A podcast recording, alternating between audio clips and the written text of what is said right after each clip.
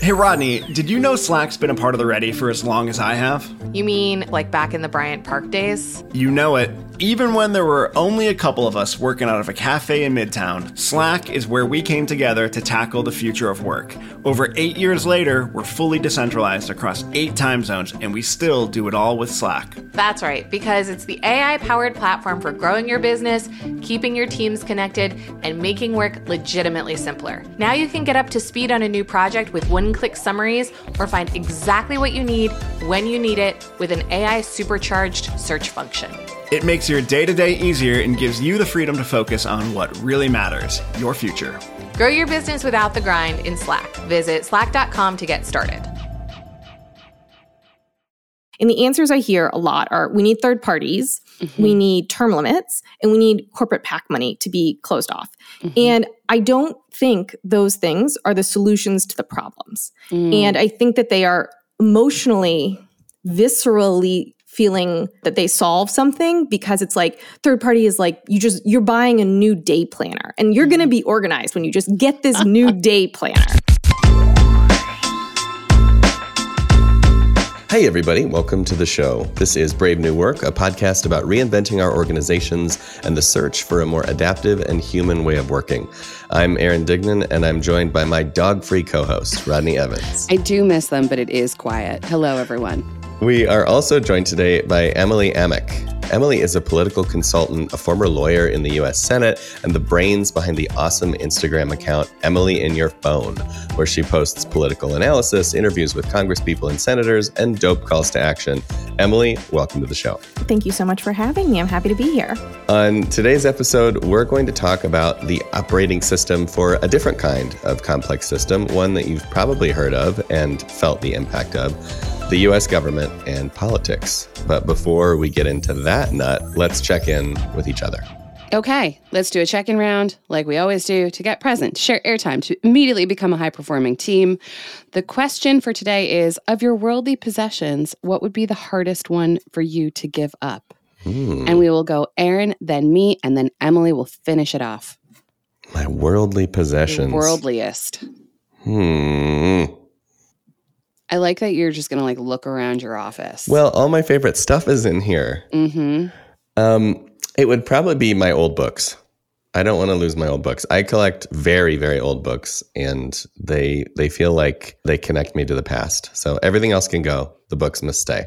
Yeah, mine is also an old one, which is my cello. Huh. My cello is a hundred, I think it's like 170 ish years old. Yeah, and um, you know, it's very rare and it's just you, you know it's just literally irreplaceable and so um, it doesn't prevent me from playing it and taking it places with me but most things that most things in this life i feel like are replaceable or a version of them could be procured but not that one not marcel the cello so that's my I answer. just I just read about a historical figure who is not famous for instruments but happened to make violins mm. and you can still get them. I can't remember who it is, but when I find out, I will reach send, out. Send me it. Yeah. Emily, what about you?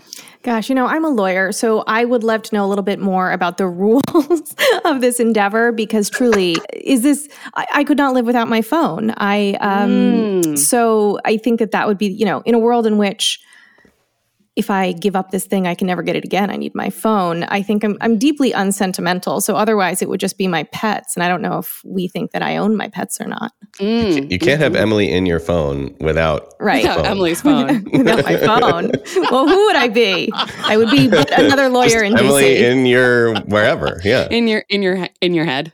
Yeah. yes. Amazing. So today's topic is how to make meaningful and big political change. The midterms are around the corner, y'all. And um, I want to ask you, just to get us started, Emily, how do you cover this topic daily without just going bananas? You know, I, to a significant degree, everyone chooses their specialization because it's something they're able to do day in, day out. And I think because it's my vocation and has been for so long, I approach it possibly more academically than most people. But I think a big part of it is also that for, for me at least, right, it's always about the end goal, which is improving our community, improving everyone's lives. And that takes work and it takes keeping up to date with everything that's happening and making sure I'm able to analyze all the information. And and for me, that's really what activates me. And yeah. so I, I I wake up and the first thing I do is read the news, not because I have to, but because I want to. And that's really my personality. Um, I know all the the Enneagram people and all of those things. They have lots of theories about how I'm able to do this. I don't really know, but I, you know, for me, it's really just something that I'm very passionate about, and so it always drives me to move forward. That's not to say I don't get frustrated or upset, you know what I mean, or angry. I certainly do, but um, it still drives me to keep moving forward. So I actually I, I, wanted to go from there into a little bit of a discussion of the operating system or the OS for for each of these political parties. And we we talk about the OS on the show a lot, but basically we just mean the foundational principles and beliefs and norms and practices, like kind of the the bedrock of how things operate and how things work. And if you had to summarize the OS for each party, what would you say? What would what would come up? And if you had to summarize the OS maybe for our political system at large, where would you go? Yeah, I'm not sure I see any difference between the OS of the two parties, to nice. be honest, right? Like, I think that the fundamental structure of our political system is that which drives them. Now, the values and policy opinions and ideological bents and how they pull those levers and, and push those buttons is different. But the the overwhelming structure, I think, remains the same. You know, I focus on national politics and that's sort of the constraints of the discussion I'll have today because of course there's a million different types of elections and they all have different constraints and possibilities but right at the end of the day an elected politician's job is one thing it's to get elected again yeah. and all of the structures that we have set up is to allow those people to do that and allow parties to maintain majorities so that they can vote in the policies based on the values they care about, you know, with a majority. Mm-hmm. And at the end of the day, you know, more broadly, when you think about the fundamental threats that we have today, it's their structural threats. The biggest threats we face today are those that are structural, right? It's destroying actual democracy. Mm-hmm. And when you start having gerrymandering, when you start having independent state legislative, do- legislative doctrine, those types of things, where we are in a constrained system that is no longer you know one person one vote i think that's when the systems start to change and there is a difference between the parties there of course. Sure. And they view how to control structures in different ways. Mm-hmm. a lot of times when we talk about system design we say you know the system is perfectly designed to do what it does. If you Whatever were going to say what the two parties systems are perfectly designed to do as in their current incarnation, what would you say? No, I don't think they're perfectly designed to do anything. um, you know, I think it's a ph- phenomenally flawed system, right? You know, I think at the end of the day, the Republican Party is a homogenous party, and it's a party that has two main constituencies. One are corporations mm-hmm. who have tremendous amount of capital and are able to wield that capital to allow their party to win and when sure. their party wins, their party does things that are to their economic benefit because they're pure capitalistic actors, mm-hmm. right? And then they have their base, which is again a homogenous base. The Democratic Party, it's a big tent party. So mm. it's much more complicated. There's a lot of different constituencies they have to deal with, and it is it is much less of a hierarchy than the Republican Party. Right. So I think they're it's they're very different beasts when you look at the two different parties. That was the thing I was going to point out when you said they have the same OS. I think that's true to a large extent, but one of the things that seems apparent to me is the relationship that both parties hold with authority seems very different in the sense that on the right there's a there's a real palpable sense of like authority figures know and we should kind of comply and align and keep our messaging the same and there's a lot of following. And in the in the, on the left it feels like we're a little bit more skeptical of authority figures generally and and much more willing to question them even when they're you know in power et cetera. And so it creates a kind of a different follow through and a different ability to execute on a strategy that that in some cases i think really hurts the the left i mean i think that's a, a, a criticism that a lot of people hold you know the the fundamental animus behind the Trump campaign was that the Republican Party is broken and I'm going to come in and fix it. yeah. And right, and then we have Marjorie Taylor Greene and all of her ilk who are all talking about RINOs, Republican in name only, right? And mm. so I I think that it's always easier to think the other side has it easier. Mm. Um, And I have a lot of colleagues who work on the Republican side of the aisle, and they always assure me that they have as many problems as I do. Mm-hmm. Um, right, you know, right. but I, I think that the reality is hating authority is a universal experience for all of us, and it's a particularly American institution the way you resolve that is probably different, right? Like there's a much more bootstraps ideology on the right than there is on the left. And I think those sort of fundamental values are a big difference. But but hating the people who lead you, I, I think is pretty universal. You know, on the the message consistency, I think that's a couple of things. One that's I think because of this homogenous versus big tent. Sure. But it's also because of the levers and pulleys that the Republican system has at play, which is that there are organizations with boatloads of cash from those corporations who are going to benefit from having Republicans in power. And they are providing messaging support. They yeah. are providing resources and research and guidance and all of these types of things. They are providing working groups and and all of this work right messaging doesn't exist it doesn't just happen you need mm-hmm. people to make it happen and that is an ex- it's an extremely robust system on the right whereas on the left it is much more organic not to mm-hmm. say there's mm-hmm. not not to say there's not tons of people doing this work because of course there are but it is more organic and much more decentralized are you telling me marjorie taylor greene uses research I mean, how do you think she found out about the space lasers? yeah, it's interesting. That was going to be that was that was where my mind was going based on the question that Aaron asked you was about centralization and decentralization. So, you know, in the work that we do in the world and and mostly with companies, this is a big this is a big topic of debate is how much is sort of controlled at the middle or at the top and cascaded and and there's an expectation of alignment and how much is more like we have some principles that we adhere to and the people who are at the edges can interpret those and act with their own authority. And I'm curious how you see that showing up in the operations of our political system you know, I'm not an employee of the Democratic Party, and I don't know how they are making these decisions mm-hmm. and how that sort of structure works. I think social media has, to a significant degree, changed the way we receive messaging because we're able to see the entire array mm. of people and mm. see what they're saying at any moment. You know, yesterday there was the January 6th hearing, and I immediately looked at what POTUS was posting on Instagram, right? Which mm-hmm. is normally you, I would have had to wait for the news cycle to deliver me the news tomorrow, and I wouldn't known exactly at that moment what they were choosing to message. But now I do.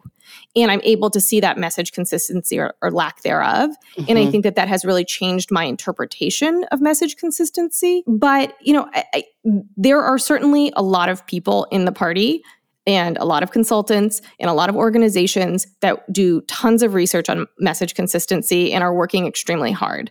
And the degree to which that goes out into the culture or not is I, think complicated and frankly confusing. And I have an entire internet presence that exists for me to share what I think the messaging should be. Yeah, right. Right. Right.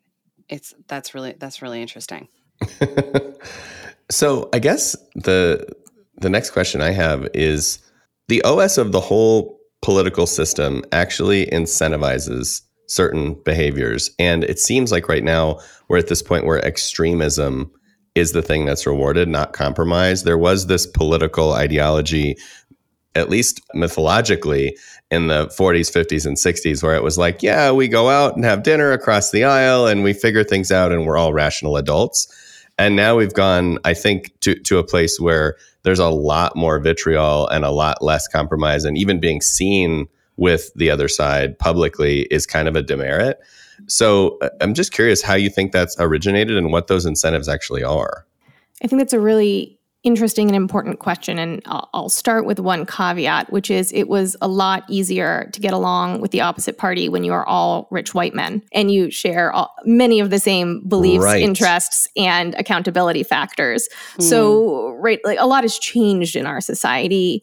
Uh, people of color, you know, women, we're here now, yeah.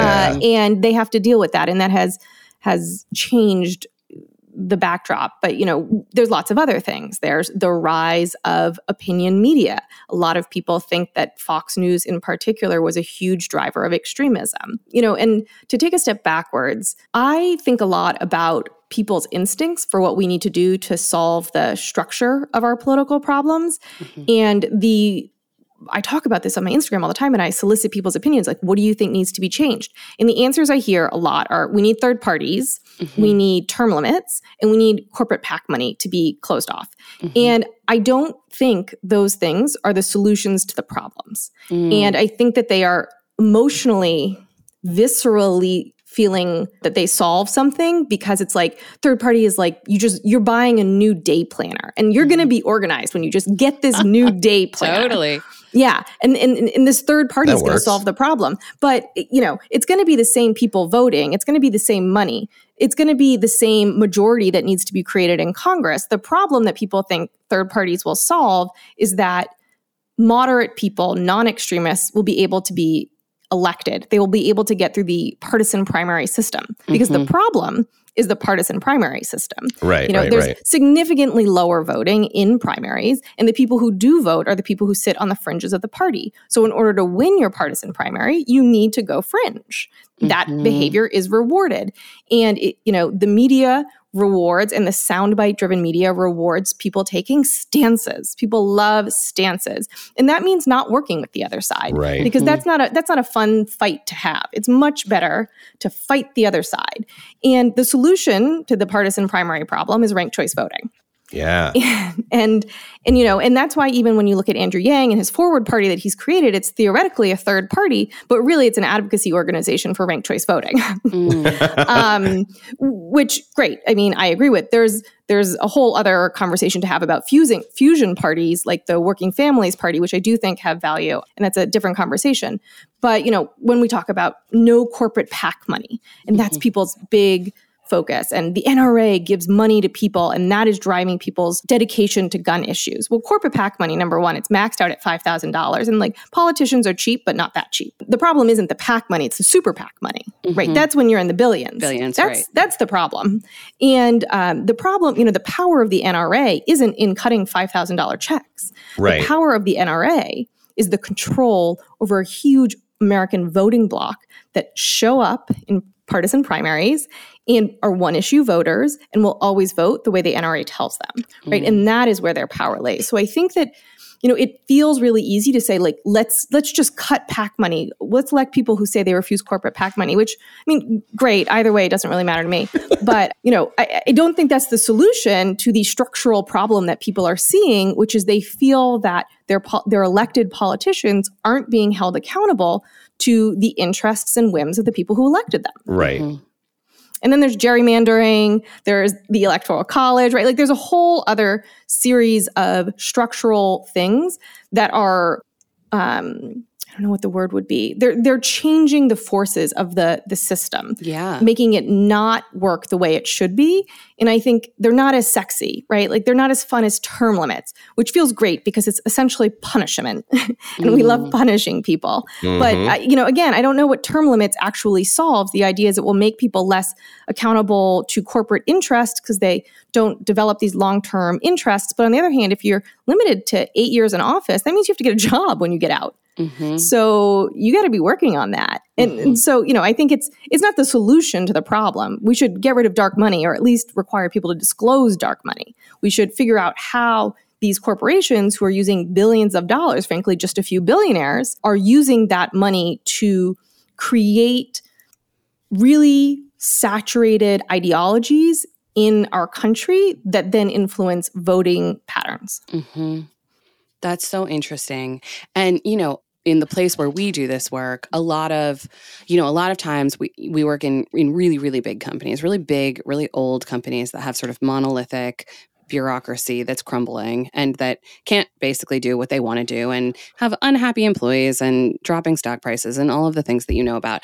And there's there's often a drumbeat you know to, to your exact point there's often a drumbeat from the constituents inside of those systems to be like fire the ceo or like you know four day work week and like th- there's not necessarily anything wrong with those solutions particularly except that they're not going to fundamentally change a system that is designed right. to do what that system does.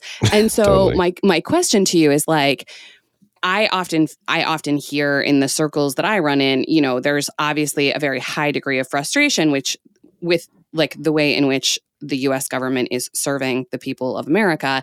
And then it's like, we need overhaul, like burn it down. And I'm like, okay, well, I mean, that's not how system change actually works.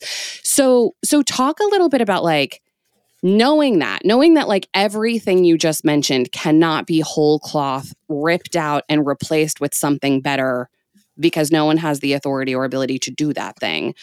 What are like what are first moves that are possible? Like, what are levers that you look at and you go, these would be the things? Like, even when you talk about dark money, like, what does it look like in practice to get at one of these roots and do something about it? So I have two answers to that question. First, to specifically answer your dark money question, Sheldon Whitehouse has a bill called the Disclose Act that would make uh, all of these corporations and the super PACs have to disclose the money. So we'd get information that we would then be able to use to understand the path of the dark money. Mm. Um, and to have that pass Congress we need to either have no filibuster in the Senate or we need 60 Democrats in the Senate. Every single Republican voted against the Disclose Act in September, right? Mm. So it's a very, that's a simple answer to your question. Right. Mm-hmm. Um, you know, how to get ranked choice voting, get Democratic majorities in the state legislatures and have them vote on it and governors or have to be Democratic also, right? Like we, we know that Republicans start losing and they don't, they won't support ranked choice voting. Uh, we've seen this in already happening because of the election in Alaska, for example. Marjorie Taylor Greene immediately came out because she was very mad on behalf of Sarah Palin. Mm. You know, but I think more broadly, my perspective on the solution to the burn it down problem is you, general mm. you, right? That if all of us are upset about the way our country is going, the solution is all of us getting more involved. And the reality is because people have been turned off by politics because it's all yelling and it's hysteria and they also have really busy lives and they have to get food on the table and sometimes they have to work three jobs and they don't have the bandwidth to deal with this it has created a vacuum and that vacuum has been filled by extremists and the only way to get those extremists out is for more reasonable calm people to go in mm. and that mm. requires work and it requires engagement and it requires thinking about these issues pretty regularly and you know what I try to do on my platform is provide people ideas for way that they can get ways they can get engaged and from really small actions to really large actions. And all of if we all start communally engaging in small actions, right, that will build up to be a really big change.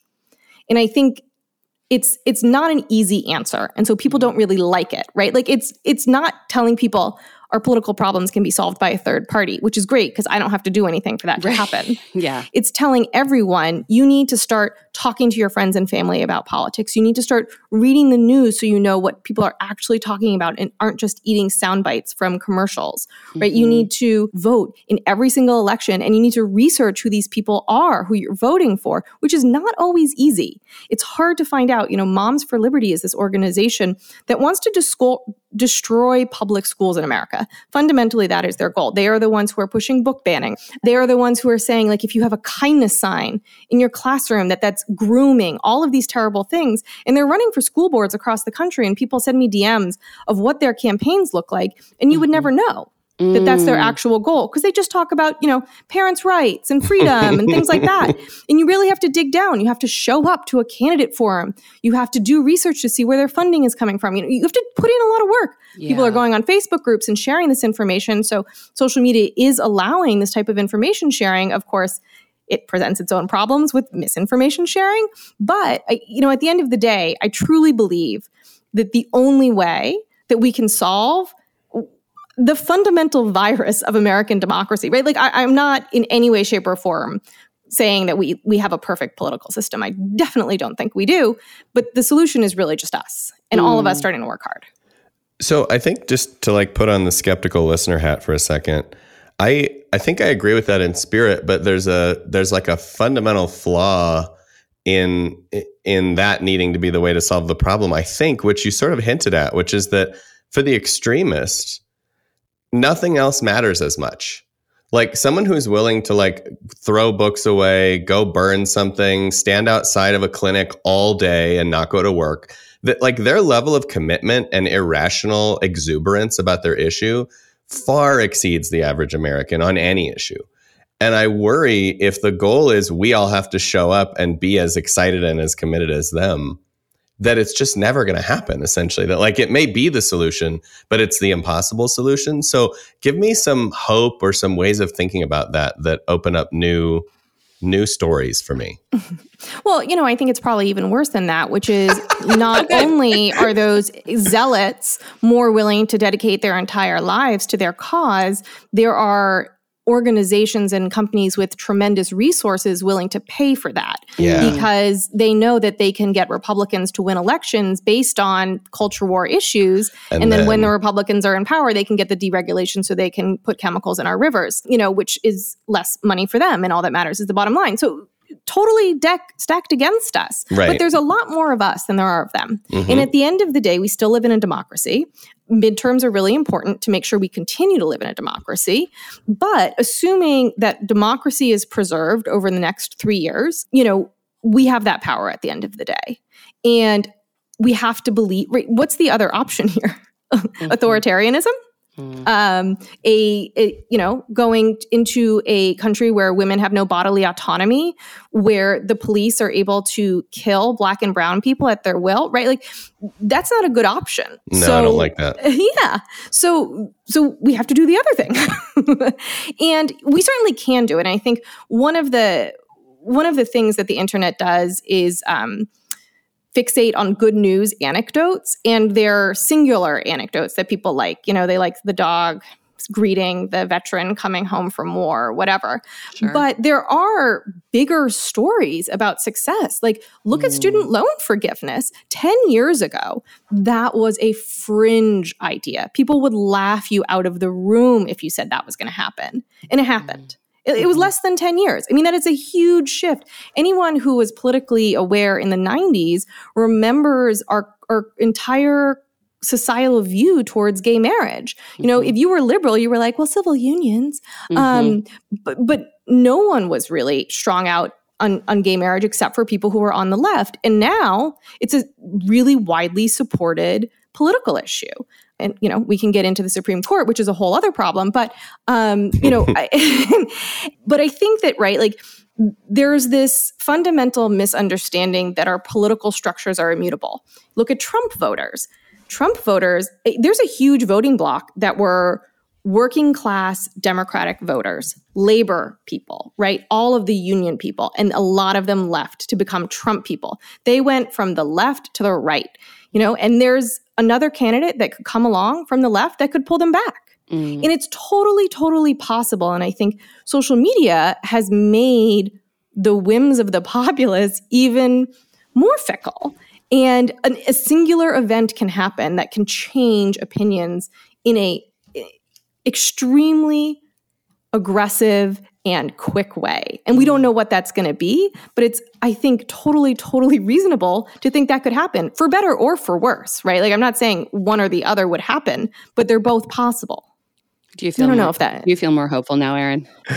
I mean, I, I here's the thing, like that that is so interesting to me is I do agree that there have been major shifts in political and social social ideology and law in my lifetime. What I think I struggle with is I'm not sure that the reason those happened is because people showed up to the polls. Like I feel like a huge part of the gay rights movement and and you know social progress there was coming from media. Mm. And and I wonder about like the stories we're telling ourselves now and how they're affecting what will be the next issues to surface. So yeah, I do feel better, but I also feel more curious about well, like the combination or the yeah, the what's in the chili. But you're 100% right. It, it, was like Will and Grace probably did more than anything else. And Human Rights Campaign, right? These organizations mm-hmm. that were working in the background to change attitudes towards these issues. But, you know, politicians, as I said, their singular task is to get reelected. Right. The way they get reelected is they get enough votes. And so they have to have their finger on the pulse of their voting populace. Yep. Who's going to vote for them in their partisan primary theoretically. Um, and so it didn't directly result in votes, right? Like there isn't this idea that suddenly everyone became one issue gay marriage voters. But and you know this this the premise of this conversation is slightly more complicated because it was an issue decided by the court. But whatever. You know, I think that the reality is these social attitudes translate into votes on the floor mm-hmm. of Congress, right? And and or political decisions. Student loans ended up being a executive order, not a congressional decision. But that was because there was this huge groundswell of support in the public square for this issue. And the Biden administration decided it would be in their electoral benefit to do this rather than to their detriment. Mm-hmm. Before we started recording, I was I was singing Emily's praises both to her and to Aaron. That I, I I do think for a lot of the reasons that we've already talked about in the last bunch of minutes, trying as a regular ass person in the world who has other priorities and responsibilities to understand what the fuck is going on in politics is really difficult and, and in many cases it seems like opaque and jargony and intentionally challenging to figure out what the fuck is going on. So so so Emily when you when you talk to us about people having more understanding, you know, being well informed going into the midterms, reading the news, etc. Um, because you're someone who does a good job of translating from insider to the broader public help us and our listeners understand like what is the way to educate ourselves that is realistic? Uh, follow Emily in your phone on Instagram.com. it's a really good start. That's how I found you. um, you know, I think the most important thing is being willing to take the time mm. uh, and willing to put in a little bit of energy because, to a significant degree, it, it, it becomes less complicated the more you follow along and you learn about some of the terminology, right? Filibuster is a confusing one. Cloture is a confusing one. But once you understand it, then you understand all those conversations moving forward. Once you understand the committee process, right? All of these different things. Once you understand that only the Senate is the one who's voting on Supreme Court nominees and why those are two things that are very connected and why political impo- appointees are so important and what Mitch McConnell's role has been in changing how that system has been created. And Harry Reid, don't forget. But, you know, I think that people need to be willing to do a little bit of hard work. But even just exposing yourself to the news, there's now there's a million newsletters that exist mm-hmm. now and are I think it's easier than ever to get really uncomplicated political news. And that is fact based, right? There's mm-hmm. a bunch of newspapers that have newsletters and then a million substacks. And then there's, you know, people like me who exist on social media. So I, I think that there's a lot of options for people. And, but the other thing I would say is like, it doesn't, it does, it's not an all or nothing thing, right? Mm-hmm. Being informed is a, is an action and if that's what you're able to do at this time in your life, that's an amazing action to do. It doesn't mean you have to suddenly become a 10 hour a week volunteer for your local state legislative candidate. That's not necessary. Some people should do that because that's what they want to do, but everyone doesn't need to do that. And talking about issues on social media with your family, with your friends, being more willing to have these conversations, I think is fundamentally the most important thing that we can all be doing. Because again, the the vitriol and the hysteria that people have started to use to talk about politics. And then the reactionary, oh, it's impossible to talk about politics because you know you can't talk about party lines, I think is not reflective of reality. It's reflective of the fact that the people who are starting political conversations are the ones who are looking for a fight.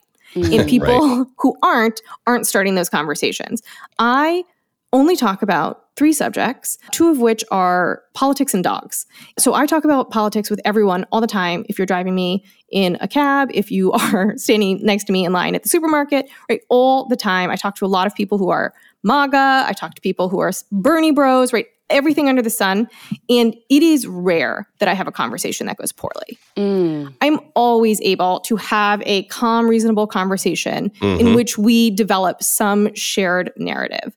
And the reality is, right, psych, you guys know much more about this than me, but like psychological research shows it's these shared conversations that allow us allow us to develop shared narratives and shared values. Mm-hmm. And so that means we all have to start having these conversations right. out loud with people. And I consider social media to be the most significant public square in existence and you know in history and it's an amazing opportunity for all of us and i get very frustrated about people's denigration of social media And um, I think that it's a, it's an amazing opportunity. And every day I get DMs from people saying, you know, I posted about politics for the first time, and I was so so shocked at the responses I got from my friends who were like, "Oh, there's an election, I didn't know," and mm. and you know, mm. people are sharing this information, and and that's going to change how we talk about everything, and then change how we act about them.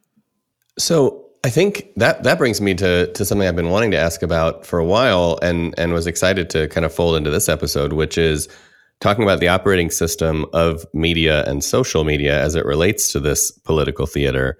Because I think on the one hand, you're 100% right that you can find incredible places to educate yourself, and you can engage in pretty incredible and heartwarming conversations in social media about political issues or whatever you have going on. But at the same time, the, the operating system of both of those businesses is that they are businesses who have to make profit and return to shareholders. They're part of the same sort of shareholder virus that everything else that we were just talking about driving the political bus is part of. And so they're optimized both literally and figuratively for extremism in order to generate clicks and outrage and interest and shares and curiosity how how do you as someone who kind of plays in that water and obviously wants better and more healthy discourse to like come to the surface how do you think about what needs to happen next in that in those industries?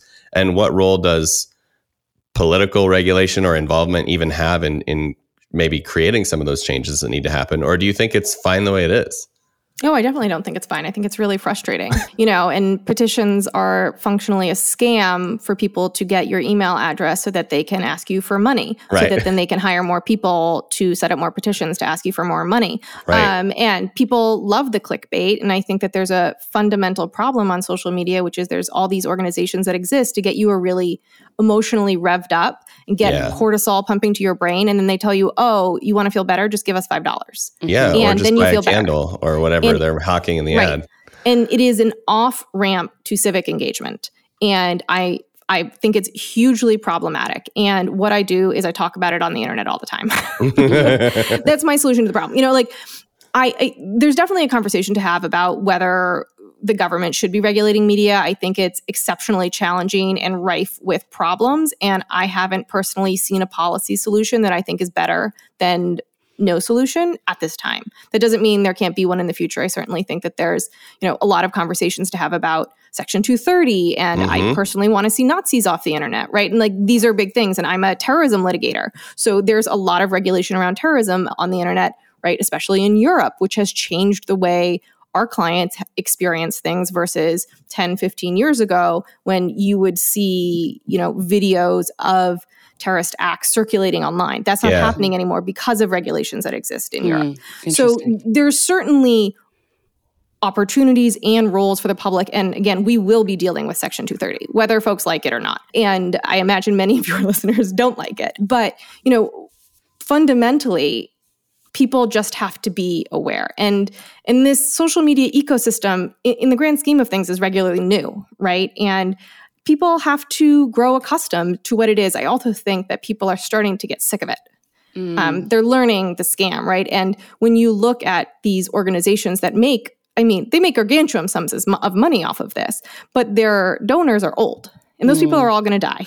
And then educated consumers of social media are going to come along and not fall for it. Now, right. Uh, more grifters will come along with new grifts, but such is the way of human existence, I guess. You know, the way I deal with it is I make no money on the internet.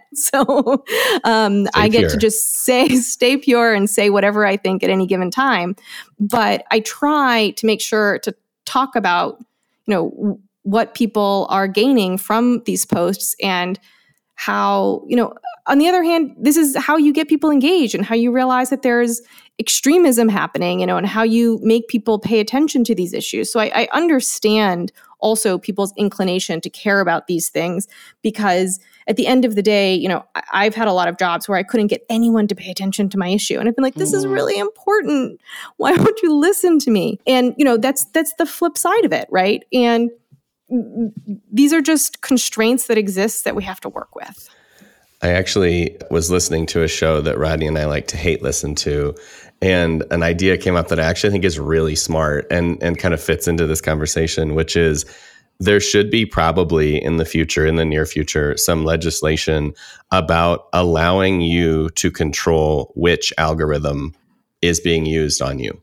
And mm. so, whether you go to Facebook or whether you go to the Wall Street Journal or whether you go to Amazon, wherever you're going, having a marketplace of algorithms from trusted sources. So you can be like, I want the Greenpeace algorithm for what I'm going to see. I want the whatever, you know, I want the the Emily algorithm for what I'm going to see. And actually letting the user and the consumer have the control of how they're being manipulated is a really profoundly interesting idea. And I think it would be as simple as saying you get to have your core one as a business, but when you reach a certain scale, you are you're regulatorily obligated to allow people to make that selection for themselves and and to basically drag sliders to optimize like what do you want the system to be doing for you about violence about imagery about you know political extremism etc so i thought that was really profound and, and there's probably a million reasons why it would be resisted but i think it as a consumer it really excited me Seems like also a really easy way for people to self-select into echo chambers. I mean, aren't we already um, doing that? Isn't the algorithm already doing that for us? They are doing that for us.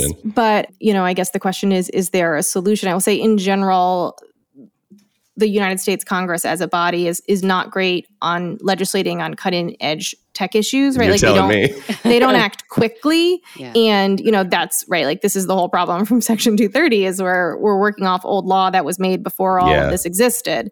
And so uh, in general, these types of things, I have a lot of concerns about how you could, right? Like at the end of the day, I'm a, a legislative drafter. That's my fundamental core job. And um, I have a lot of concerns about how it could be drafted in a way that's more evergreen. Sure. And that overwhelms all my other concerns. You know, I think that I think you are right that this is something that we are going to have to confront as a society. And at the end of the day, most things need to be regulated in some manner. We've seen over and over again that like full deregulation is not a solution to our problems. um, my favorite, my favorite article that I share is called "When the Bears Came to Town" or something like that, about a town in New Hampshire that tried full deregulation, and then like bears showed up because people were feeding bears. Uh, so I, I certainly think that's a it's it's again something we are going to have to confront. And then the question is when congress confronts this issue who do you want to be the ones deciding that? Yeah. I think that where I want to wrap up because we we have been touching a little bit on the role of organizations throughout this conversation of of corporate structures whether that be through funding channels whether that be in terms of how we get our news and the lack of transparency around the choices that are being made for us et cetera obviously, Emily, we know that this is something you give a lot of thought to. Given the current state of things, what role would you love to see big corporations play that's different from what they're doing today? Well, corporations are people uh, in today's society. So I hope they are willing to exercise their political power with reasonableness and a focus on justice. Um, you know, look, corporations are not lacking of power in Washington, D.C. They are represented right. by the Chamber of Congress, probably the most powerful interest group. They all have trade associations. They employ thousands upon thousands of lobbyists. You know, I have wonderful restaurants out my door, probably paid for by the lobbyists earning corporate profits.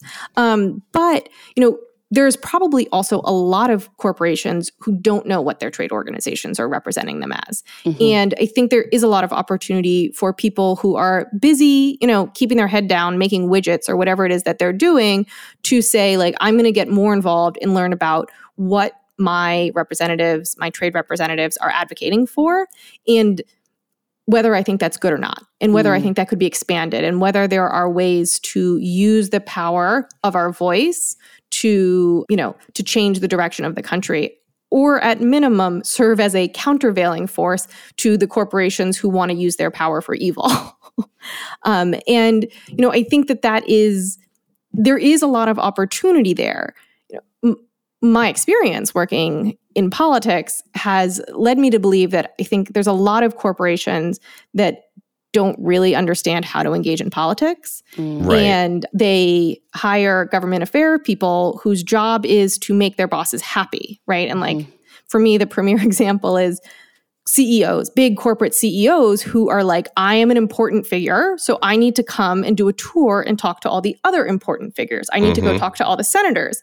And they, you know, pay a lot of money to have people set up all these meetings and they go on their little tour, but they don't talk to staff. They don't have a advocacy agenda. They don't have a multi-part plan right? Like they don't have all of the other components of an effective advocacy strategy that's necessary because they think at the at the end of the day right like they work in a world in which they say something and it happens. Mm-hmm. and that's not how congress works.